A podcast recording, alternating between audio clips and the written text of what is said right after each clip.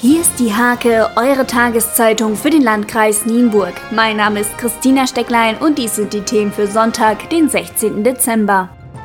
Volle Parkplätze und eine gut gefüllte Innenstadt. In Nienburg trotzte man am Samstag der Kälte und ließ sich von der guten Laune anstecken, die vier Musiker mit Zipfelmütze rund um Eisbahn und Kirche verbreiteten. Sonntag geht es nun beim vierten Nienburger Adventszauber und beim Weihnachtsmarkt der Schausteller um vierzehn Uhr weiter.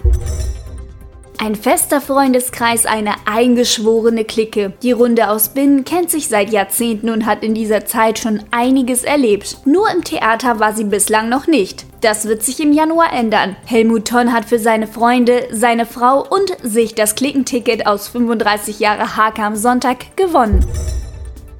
Seit vergangenem Jahr besteht die Kooperation zwischen der École Nationale de Police du Mali und der Polizeiakademie Niedersachsen. Jetzt war eine Delegation um den Direktor der Polizeiakademie Carsten Rosa aus Nienburg sowie den Landespolizeipräsident Axel Brockmann zu Gast bei den Partnern in Malis Hauptstadt Bamako.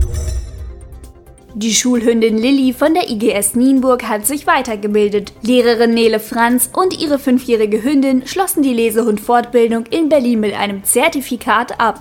Zum Sport. In der Harke am Sonntag findet ihr nochmal alle Nominierten für die anstehende Sportlerwahl. Ab Sonntag kann online abgestimmt werden. Der Zeitung liegen zudem die Stimmkarten bei.